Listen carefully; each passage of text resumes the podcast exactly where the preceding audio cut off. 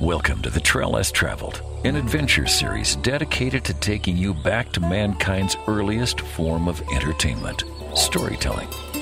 Missoula, Montana is a mecca for outdoor enthusiasts, and each week we will bring you tales of outdoor adventures both near and far, as well as adventure information and inspiration, and a few tunes to set the mood. You can read more about the show online at traillesstravel.net. And now here's your host, Grand Canyon Whitewater Guide, yoga instructor, and master of the didgeridoo, Mandela. You're on the trail less traveled, and today the trail leads to the little birthing channel just upstream of Pumpkin Springs on the Grand Canyon at mile 213. This is Mandela coming in live from the canyon. I'm on my third expedition down here in the Grand Canyon this summer. We are on day 12. We're taking out the day after tomorrow, and it's been a really good trip down here. Quite a warm day, and the rocks we're sitting on are still piping hot from the sun. And what's really cool is uh, right above Pumpkin Springs Camp, you walk up and there's a little hole in the rock. You can lower yourself down through, they call that the birthing tube, and then you come out to a nice patio. So right now we're looking at a swollen Colorado River that's running brown. When I say we, I'm talking about Christian Wright. And Christian Wright has been rowing a 22 foot boat called the Chub. That boat weighs well over 3,000 pounds. He is originally from Atlanta, Georgia. He has been calling Moab, Utah home for the past 10 years. He is a national park ranger for Arches National Park, as well as a writer. And his book, For This Union to Survive Miners for Democracy in Utah and the West, is coming out this year. Thank you so much, Christian, for hiking up with me here and joining me on this warm rock. You're so welcome. Thank you for having me and for expressing an interest. I'm really curious how your day went. Tell us what's today all about and why are we all so warm and what's it like out here? Oh, today's a great day. So when you get down to Western Grand Canyon, doing a, about a 13, 14 day trip, you get to a spot where it's usually hot and it's usually sunny and you just went through Lava Falls, which is a great big rapid everyone talked about. And then, you know, there's a rapid or two, but it's a lot of flat water. It moves, but it's a neat spot because you just kind of accomplished this major moment in your journey. And sometimes it's like, oh, is the sun gonna cook me alive? What's gonna happen? But uh, with the sarongs and the uh, umbrellas, it was great. And I really felt good at the end of the day today, like being hot and just kind of owning it, being like, yeah, this is what I'm doing. I rode a big boat in a hot canyon, and it was pretty, it was pretty good. I was pretty at peace with it. This is not your first time down here, Christian. You've come down a couple of times and rode that boat or other boats? Other boats. This is my fourth time here. There's a lot of canyons the Colorado River runs through, and you should explore them all. There's more than just the Grand Canyon, but the Grand Canyon is a magical place. It's one of the longest commercially guided trips in the United States, which is kind of special. It's obviously beautiful, full of great whitewater, and it's my fourth time here. My third time rowing with Outdoors Unlimited, a commercial company for whom I am a baggage boatman. And my first trip was a solo trip in a, a very small boat. I did kind of on a whim without having been here before and that really connected me to the place you know it made it kind of be where i wanted to do that part of my professional life. So your first time down here was in a solo boat. Is a solo mission? Yeah it was a solo ducky trip. It was april 20th launch date in 2012 you know i started to get interested in the grand canyon talked to older friends who had guided a lot and i was like hey you think a ducky could go down there? And they were like oh yeah sure so it's like a 12 foot boat you know and i loaded it with gear and food for 18 days and i only flipped six times but it was a great trip because I didn't have anyone like telling me what was going on. So like I scouted 70 rapids, you know, and figured out for myself. And at night sometimes it was a little spooky, and people who've been here a lot belittle that. They're like, oh, the danger theme in the river is overplayed, and, and it probably is in literature. But it was like a serious trip, but it was a beautiful trip, and I met amazing people, and I got to journal a lot, and just listen to like birds and quiet for over two weeks, you know, and it was pretty cool to have an opportunity to do that. Wonderful. If you've just tuned in, we are sitting just upstream of Pumpkin Springs on the Grand Canyon, 213 miles downstream of Lee's Ferry, and we are speaking with Christian Wright, who is a park ranger for Arches National Park and a writer whose book is coming out this year. We're going to talk to him more about his book, but Christian, now my question for you is where did you grow up and how was adventure a part of your childhood? I grew up in Atlanta, Georgia, and it's a lot different than Grand Canyon. It's covered in plants, it rains a lot, there's a lot of traffic and people. But uh, my dad was an outdoorsy guy. So he got me in the outdoors, and apparently, I recently met like his best childhood friend in Hawaii. I was over there and I met this guy who's like a retired teacher in Canada. And apparently, he says when he met my dad, he was like this nerdy kid who was like in, dressed in an English schoolboy outfit who just moved to Canada from England, where his dad was a professor, and who was like reading the Knights of King Arthur. And he'd like never done anything outdoorsy. Apparently, you know, this guy got my dad into the outdoors, and that became a major part of his life. And then he got me into the outdoors. So for us, that meant all over North Georgia, there's a lot of rivers and we went canoeing a lot. There's like a run you do on the Chattahoochee River in Atlanta, and then there's some more scenic runs like the Cartecay River in North Georgia, the Toccoa River, and like every other weekend we were up there pretty much. And he was more into like day trips and multi-day trips. There's less of a culture of doing multi-day trips in the eastern United States, so there is potential to do it. But I just like kind of learned water and I learned the outdoors even though like my dad and I kind of disagree on some things, like some political things and worldviews were different, I really like his style of outdoor recreation because for him, he's like he kind of wants to be by himself. He wants to have like some oranges and a loaf of bread and a book, and go down the river and hang out by the rapid and just sit and relax, or go on a hike somewhere and find a beautiful spot and read a book. So the culture of like adrenaline and promotions and filming things and put it on YouTube was like never a part of my childhood. And I still sort of approach it at arm's length a bit with caution. And for me, the outdoors was just about learning and discovering and kind of having a sense of wonder and just being immersed in an environment that was bigger than yourself.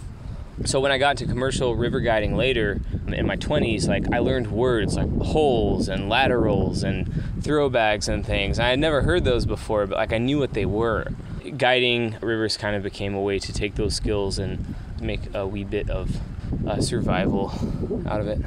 If you've just tuned in, you're listening to The Trail Less Traveled, recorded on location just upstream of Pumpkin Springs on the Grand Canyon. And we are speaking with Christian Wright, who is a park ranger at Arches National Park as well as a writer. Christian, I'd like to ask you about a moment in your early childhood where you had an experience and you learned a lesson from that experience that you can share with the listeners. Wow, that's such a great question. Yeah, there's a lot of moments, I think, in my childhood that were pretty formative I think my favorite experiences as a kid that maybe I learned a lesson from was to get back to exploring. We were fortunate enough to have like some woods behind our house in suburban Atlanta, and there was like a stream that ran through it. And it wasn't very far, but like one of my favorite things to do as a kid was to walk down this hill and walk through the ivy and walk through the forests and the empty vacant lot of a house that was going to be built for several years. It was overgrown with big milkweeds and tall plants, and to just sort of walk up a stream and see where it went. I think maybe my dad might have shown it to me first. There's like a cul-de-sac down there where like you could go sometimes to play softball, but the idea of walking up a stream and seeing where it went, and seeing the water flow over the rocks, and seeing what washed down the stream, and looking under rocks to see what lived there. I actually took my mom on a guided hike of it when I was like eight. And it was kind of funny because you know kids go play in streams but like adults don't usually wander around streams. They're like kind of sort of in people's backyards. But i was like mom you gotta check this out man. This stream is so cool. And i was like thoughtful enough to bring like some walnuts and pineapple along i guess i kind of learned there is a sense of joy you get when you find something really special and then you're able to share it with someone An experience isn't all about you it's not all about what you get maybe if someone isn't quite as into it as you or wouldn't normally do that thing themselves as much, you kind of share with them, like, hey, there's this other world out here. And there's some other places to see. There's some other parts of our lives that are important that we don't normally experience. And, you know, I don't know how much it stuck in my brain, but I guess I, you know, I'm talking about it now, so maybe it was important. That kind of taught me like guiding is a thing, I guess. You know, at a very early age, I kind of had a sense of that. If you're listening, you can probably hear the wind blowing on the microphone. We are sitting just upstream of Pumpkin Springs, 213 river miles downstream of Lee's Ferry on the Colorado River, which slices through the Grand Canyon.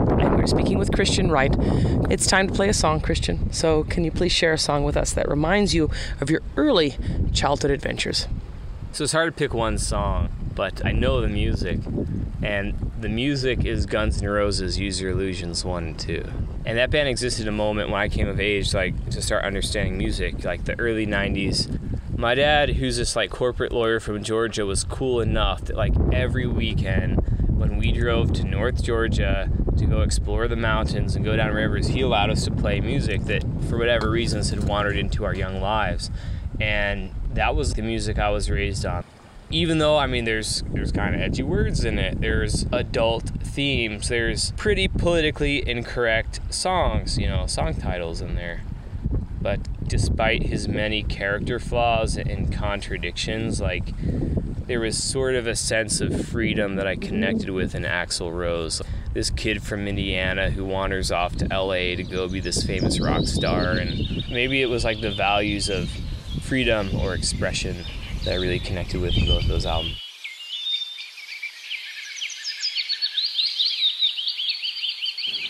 The Trail Less Travelled podcast is sponsored by Karuna Clothing, sewn with love and laughter. Karuna clothing is handcrafted from natural fabrics which soften as they age. They design clothing lines to fit the moods of places which have inspired them. Design simply and using the best fabrics.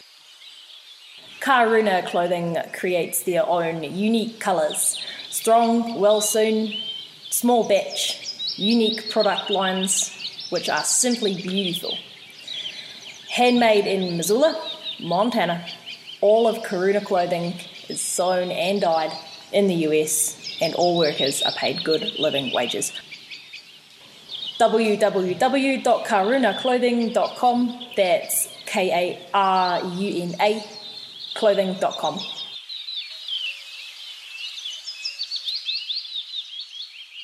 You are listening to The Trail Less Traveled, and it is sometime in August. I'm not really sure. I'm on the third expedition of the Grand Canyon this year, one more left, back to backs. We are at mile 213, so that's 213 miles downstream of Lee's Ferry in the Grand Canyon. And we are sitting on the patio at the birthing tube just upstream of Pumpkin Springs Camp.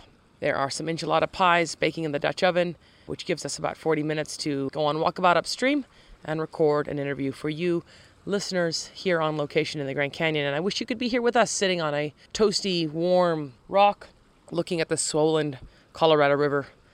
And uh, right now, Christian, my guest, and I are looking at the swirls and boils that come up right here at Pumpkin Springs. And if you've been here, you, you know what we're talking about. Pretty interesting water dynamics. But we're going to switch focus now to coal mining in the West. My guest this evening has been rowing the Chub down the Colorado River. So he is on day 12 of rowing a 22 foot boat down the river. Very admirable. It's his fourth time down here. His first time down the Grand Canyon was a solo mission in an inflatable kayak. Christian is a park ranger at Arches National Park, but he is also a historian and writer. And this year, his book is going to be coming out, and that book is For This Union to Survive Miners for Democracy in Utah and the West. Christian, please tell us about this book. Could I answer that question by telling two stories? 100%. Okay. So here's a story. So I'm this river guide, right, out there in western Colorado. And we're rowing like three day canoe trips down the Yampa River. And it's this beautiful river in the middle of like the sagebrush hills. And, you know, we get down there on like day three, and I'm this like new guy, and the river guide's like, hey, this is called Milk Creek, this tributary creek. And he talks about the Meeker Massacre in the 1800s and the Ute Indians. And there was a battle of Milk Creek a couple miles up the drainage, and it's like cowboy and Indian days, right? The whole first day of this trip, dominating the skyline, is a giant smokestack of a coal fired power plant fueled by a strip mine in Craig, Colorado. Not a word said about it. And that's what is like going on with so much of the West. Like this river, 30 million people drink, but how many people come down here on the Colorado River or think about the river, think about the humpback chub who lives in the water and what its needs are, right? People think about the people who live upstream. So there are these systems that dominate our lives, but we don't often think about them, and coal is one of them. Another story, a couple years later, I'm a ski resort worker, you know, doing this big, exciting outdoor adventure lifestyle. So now I'm working in some restaurant and ski resort, and I do great. There's this restaurant in the unnamed American ski resort owned by a famous Hollywood actor. And I actually lived for three months in my car in the parking garage like a mole person, which was kind of fun and adventurous, you know. Like I hung out the library a lot. I joined the gym and took showers. I spent a lot of time like outside being social because I didn't have a home to come home to, you know. So I look at the bright side of it. If you've just tuned in, you're listening to The Trail Less Traveled, recorded in the heart of Grand Canyon National Park. at a place called Pumpkin Springs. We are sitting just upstream of camp. It's day 12 for us on this expedition. Christian, my guest, and I are sitting at the patio at the birthing tube looking down at the boiling, swirling water. The Colorado is swollen right now. It is monsoon season. It's been a good trip. And Christian is a writer and park ranger at Arches National Park. And he's been talking to us about his book, For This Union to Survive Miners for Democracy in Utah and the West. On day one, when my boat was asking you some questions about your book and your project, you gave a little light to your interview process and your research process. So, can you inspire myself as well as someone listening who is a writer and a researcher, but just kind of needs to take it from just this idea to actually a book that's going to come out one day? You know? Oh, sure, yeah, yeah. So, like, I was talking to these people on a river trip, right? And I was like, "Hey, how many of you guys like history?" And everybody looks at me without much enthusiasm, you know. And I was like, well, what do you guys study? And like, we study business, you know. And you think, oh, gee, I'm this labor historian guy. How am I going to relate to these business people, right? Well, it's like, okay, well, like, let's say you work in some industry, you know, you might wonder, like, well, why are things the way they are? Or you got some idea about how things could be different. You might wonder, like, who ever thought of it before? Or, like, what are the barriers to me getting a hearing on it? And any industry in America has got its own history. And history, all it is, is just like asking questions of why things came to be. So this research process just kind of like began as a question in my head. Kind of learning Western history, working in Carbon and Emery counties, Utah, as part of a very small fraction of the economy, which is tourism. It's mostly dominated by coal mining. You know, you're this river guide, and, and bless your soul, you might be horribly exploited and underpaid, and do your math one day and figure out, you know, without tips, you know, your on call wage is like $2.11 an hour if you count when you're sleeping, or about $4.20 when you're awake and you kind of drive by the old United Mine Workers of America building and you kind of wonder, oh, like, what are those guys doing? Like, what happened to that thing? So this process, like, you know, it starts like you go read the books and you read the published books, you know, and then you realize there's none really published on the period of history you're interested in. So I was kind of like this library success story when I was like this homeless seasonal river guide and the library was warm. So I hung out in the library to do a lot of research while I was there and I wind up writing this essay on mining that gets me into graduate school and like borrow the GRE book from the library and go to graduate school. So graduate school allowed me to be trained as a historian and allowed me the opportunity to read every issue of two rural Utah county newspapers from 1933 to 1951 and 1964 to 1985. So it's like here's this New Deal framework of labor relations and later on here's this Miners for Democracy movement, and here's kind of the disintegration of it. And then there's other archives, like I went to Pennsylvania and read the United Mine Workers of America archives, and you're reading like the correspondence of the people and the union organizers, and they're like, gee, you know, these are my problems and my questions. And I went to Detroit, and that's where they got the Miners for Democracy archives, and I read all about their movement.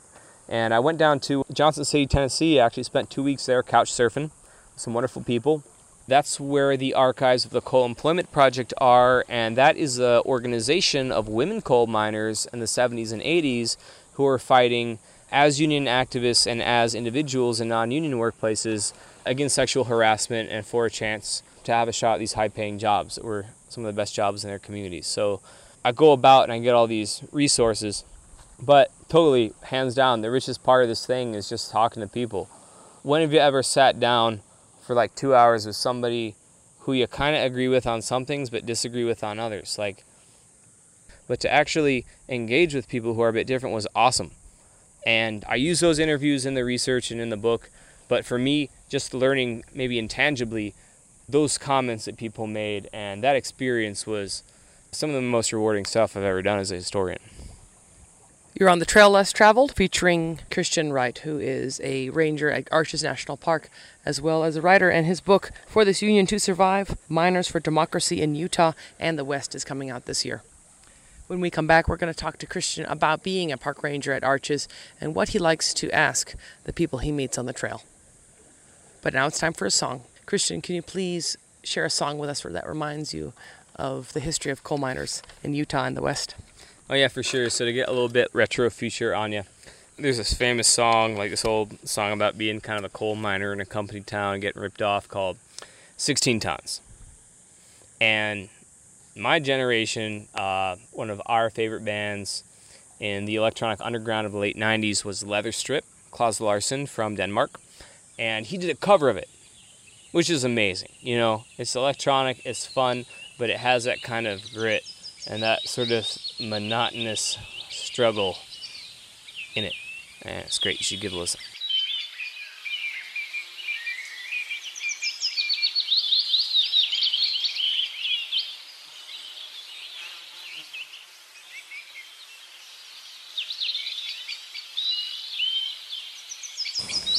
Live from the Grand Canyon, you are on the trail less traveled. Awesome. That's my paddle crew today. We just ran Flavel Rapid. It's 217 miles downstream of Lee's Ferry, and we're here with the Chub Tech, the Chub technician of this Grand Canyon expedition, and his name is Christian Wright. And where we left off last night with our interview, we were speaking to Christian about his recent book that is coming out this year, and I want to talk to you more about what you see now when you look around you 360 degrees and this boat that you're rowing. Oh, this is great. So, like, I'm this baggage boatman here to row some baggage down the Grand Canyon. I show up, and all these guys are like, hey, look, there's this really big boat. And they kind of like figure out reasons why they don't have to row it. So, at first, I was like, well, what is this? Like, you guys want me to row a 22 foot old boat down the Grand Canyon? That sounds more difficult and, you know, a little bit less fun. I wasn't quite sure I thought about it, but then, you know, a few days into the trip, I'm really feeling this thing. It's called the Chub. It's uh, 22 feet long, so it's the largest commercially rowed raft in the Grand Canyon. There's bigger ones that have motors on them, but this is like the human being doing it. And it's like a whole different sport. I'm looking further downstream at like lines for rapids and things and eddies, and you know, everything's different. So now I kind of embrace this. I was called the Chub Tech on this trip, and I feel like if I come back, which I probably will, it'd be really hard to uh, not want to do it again. Christian, we're here on your boat. My paddle raft's attached to the boat. It's uh, about 10:30 a.m. and it's probably well in the upper 90s. But I'm wondering when you look 360 degrees around you right now, if you could paint the picture for the listeners about what you see. All right, so this is a really cool spot. So we're down here in like Western Grand Canyon. The things are warm and hot, and there's this mottled red wall limestone that doesn't look as red because the uh, rocks above it have eroded away in many places. So it's just browns and tans and pale, dead, dried out greens. And that's like the big cliffs in the distance. And then you're like in this gorge. So there's some kind of land between your gorge and like the bigger cliffs. And that's because there's a rock formation there that erodes easily and makes a platform. And today we're going to be getting into some granite and some Vishnu schist, some of the oldest rocks on the North American continent. We think they're maybe 1.75 billion years ago. The continent was growing, and ancient island lark arcs that looked like Japan were being thrown up against the continent and then kind of pushed underneath it and melted. So you got these black rocks that, I mean, imagine being surrounded by geology that's older than there was enough oxygen on the planet to breathe, you know? Like, it took a billion years for blue green algae to produce all that oxygen through photosynthesis, we think. There's otherworldly plants like the ocotillo that hang down, like if you ever seen The Day of the Triffids, which is a science fiction film about plants from outer space that come and take over the earth. They have these tentacle like appendages that go up like 10, 15 feet in the sky and they're covered with spikes to conduct the heat wave. They look extremely menacing. So it's an inspiring place. I mean, you can take like one little tiny spot like that little drainage there that cliff and we could spend all day like exploring its nuances and discovering the spider and the scorpion and the plant and the cactus and everything and it's just so much surface area and it's so complex but all of that's kind of always dwarfed by the the scale and the scope of the distances and the views and the depth whether it's geologic or perspective so it's a pretty nice place to spend your time, you know, however you're doing it. If you're like on a private trip or getting paid to work here, being a baggage boatman or a customer, like any way you can spend time down here is usually extremely rewarding and I totally recommend it. Christian, what's it like to be down here? Can you give a little bit of a taste of what it would be like to do a two week expedition in the Grand Canyon? Oh yeah, for sure. So like for a lot of times in my life, I do river guiding in the Upper Colorado River Basin, and our, the longest trips really do there commercially about five days. And it's great fun, and there's great river sections, but it's kind of unfortunate because it's like the first day, nobody really like knows what they're doing. Like you just met a bunch of people, and second day, people kind of figured out. The third day, they're like, okay, I'm kind of into it. And then the fifth day, like people really start being good. Like the fourth day, everyone's kind of relaxed. They're not scared of things as much, and they start to kind of unwind and become a bit more of a person than normally they do. Mm-hmm. You know, in a city, it's like you run around and your stress level is always like at least 20, 40% just because of the sounds and the ads and the people who talk to you and demand your attention. So, you know, you come down here for that long, and then you got like another 10 days after at least usually. So, people just kind of get to maybe experience that part of being human and the things that matter and the natural senses of the world that normally they never do. And if you want to do something really fun, right afterwards, go to a place like Las Vegas and you know do a 180 into like the total culture. That's a really cool trip. You know, that's a neat experience and perspective to have. Beautiful. You are on the trail less traveled, and we are currently floating down the Colorado River in a 22 foot boat called the Chub, which is um, respectfully named after the humpback chub, which is a native species of fish in the pre dam swift current of Colorado River. And I'm interviewing Christian Wright, who is a historian, a writer, and a park ranger at Arches National Park. We are approaching a rapid, so uh, we're going to separate our boats, and when we come back, at that point we'll have climbed up into a travertine cave that has a waterfall flowing through it. And for a lot of the folks, it's going to be their first time seeing it. It's a profound spot, and we're going to wrap up the interview there, getting some adventure advice from Christian and talking to him about some of the questions he asks the people that he meets on the trails of Arches. We're here floating downstream in Colorado River, which slices through Grand Canyon National Park, and we've just gone through the last rapid. Slowly but surely, the Colorado is turning into Lake Mead. We got one more riffle, and then Separation Canyon and I'm here with Christian Wright. He's a historian and a writer and a national park ranger at Arches National Park. Christian, thank you so much for joining us on location to record the trail less traveled. Oh, hey, you got it, man. Thanks for uh, for coming on the trip and expressing an interest and allowing me to share a little bit. Wish you guys could be here. My paddle raft is strapped to his 22 foot boat, and I'm standing above Christian holding up my cell phone to record this interview. And before we end, Christian, I just want to talk to you about being a uh, ranger in Arches National Park and connecting with the visitors there and helping them have a somewhat intimate experience with the national park. Oh, sure, yeah. So, like, you know, just what's going on here is like I'm the seasonal guy, and uh, I know I like represent the official like policies or capacities of anything. And if you got real specific questions about park things, there's some other folks you can talk to, but I'm happy to generally share. I do interpretation. And that's what most people know as a park ranger. It's the guy who does like the evening program and the guided tour and the walk, wears a hat and everything. And a lot of people don't know what interpretation is. They're like, oh, do you like talk to other languages? And it's like, no, man, the Park Service doesn't do that as much. Although I do speak French and it helps interpretation's like the meaning of stuff. So like a film critic's gonna write what is the meaning of a movie, you know, what's like the point of seeing it. A lawyer's gonna read a bunch of boring documents and go talk to someone and be like, all right, this is like what this means, this is what's going on. So our job in the grandiose language is like to uh, facilitate opportunities for people to form their own emotional and intellectual connections to landscape. And that sounds like a lot of words, but it means that you know we're not trying to just be like this know-it-all sage on the stage. We're not here to like tell you the minutiae of geologic stories and ways they're inaccessible, but we use things like analogies and storytelling and interpretive devices to kind of explore stuff with people, like explore the meanings of places. And it's awesome, you know, just to hang out with folks and it's a little different from commercial guiding. We're not tipped, you know. It's not all about the money, it's about service. And it's super rewarding and it's super cool. What are some of the questions that you like to ask people to help them connect with Arches National Park? For sure. So, like, the first thing I try and do is I ask people what they're trying to do. People have all kinds of different goals. So, if somebody asks you a question and they're like, hey, I'm at this place, you know, how should I spend my time? What I might want to do in a national park might be different than they want to do.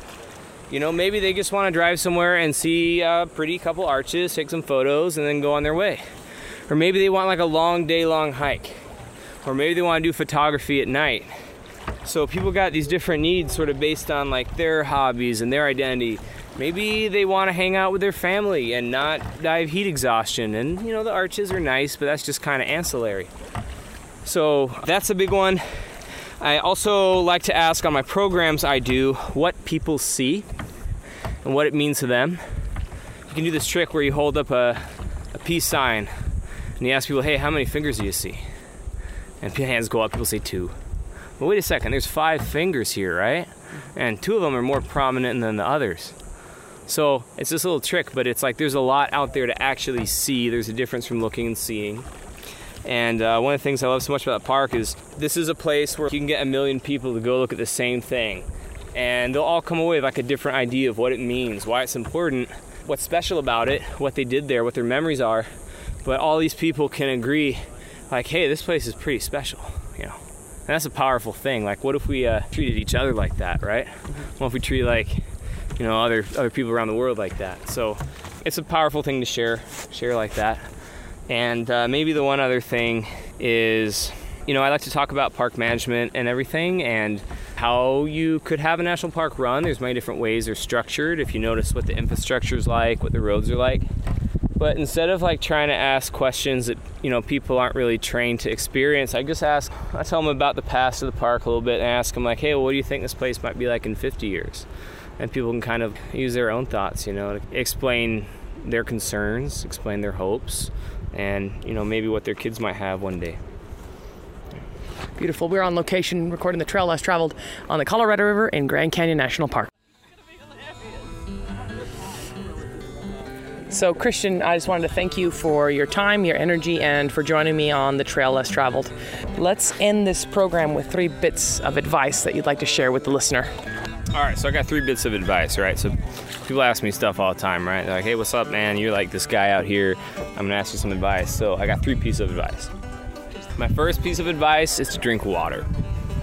You know, believe it or not, like drinking a, a soda in uh, your car before you do a three mile hike on rocks that are 140 degrees with like zero humidity isn't really a good idea, dude. Um, there's all these things in the world that are gonna mess with your body, like the stress from your job, or like our addiction to sugary, syrupy things that give us diabetes, or like the pesticides in our food, or you know, like you know, negative people who are around you and bring you down all the time. So every journey begins with just one step. And if there's one thing you can start doing today, you know, and maybe get on the ball and turn your life around, care about yourself and other people, it's probably to start drinking some water.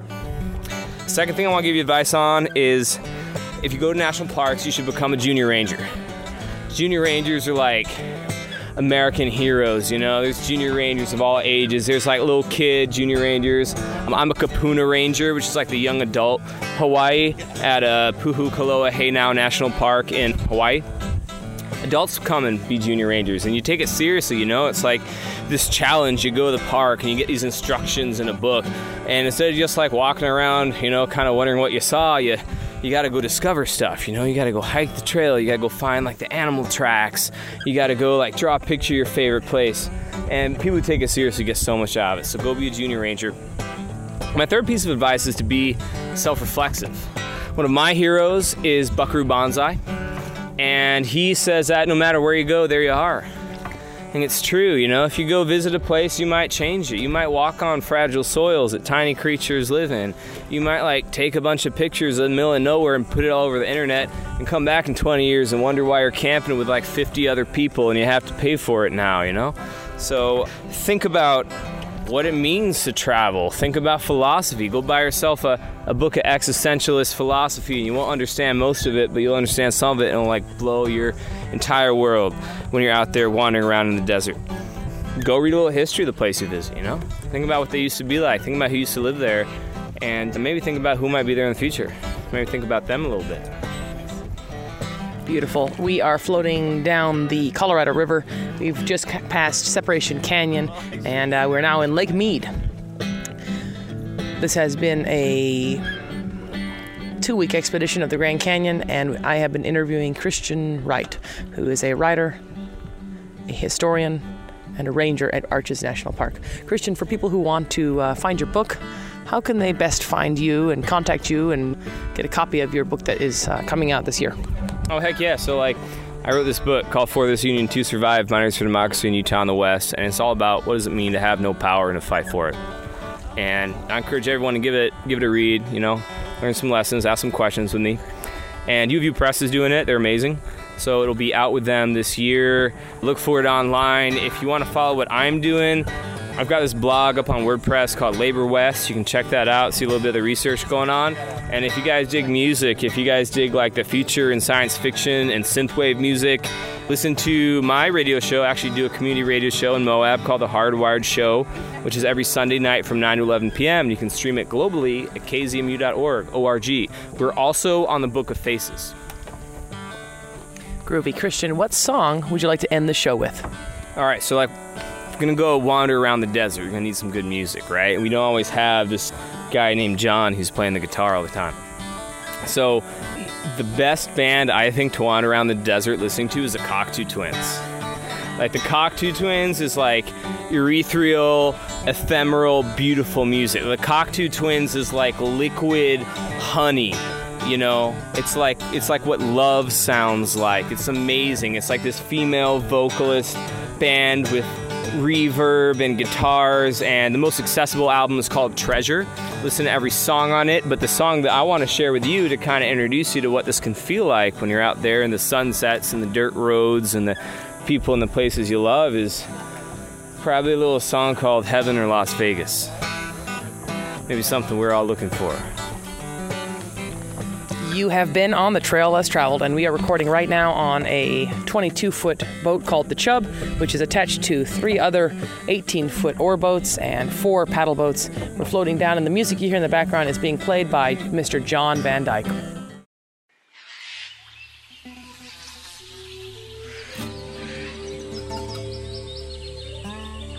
Namaste, Missoula. Mandela here, your host of The Trail Less Traveled, an adventure series dedicated to collecting sound effects and interviews from those remote locations around the world. You can subscribe to the free podcast wherever you gather podcasts, and consider visiting traillesstraveled.net to see pictures, archive previous episodes, and contact me if you'd like.